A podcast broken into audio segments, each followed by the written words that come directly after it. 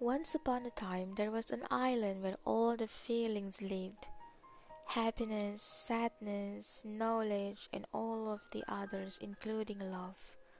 One day it was announced to the feelings that the island would sink, so all constructed boats and left, except for love. Love was the only one who stayed. Love wanted to hold out until the last possible moment. When the island had almost sunk, Love decided to ask for help. Richness was passing by Love in a great boat. Love said, Richness, can you take me with you? Richness answered, No, I can't. There is a lot of gold and silver in my boat. There is no place here for you. Love decided to ask Vanity, who was also passing by in a beautiful vessel. Vanity, please help me. I can help you, love. You are all wet and might damage my boat, Vanity answered.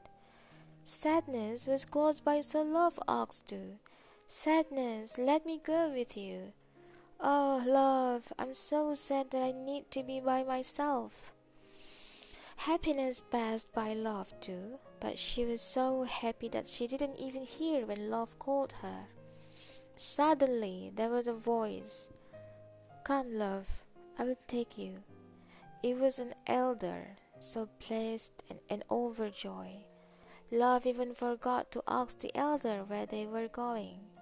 When they arrived at dry land, the elder went her own way.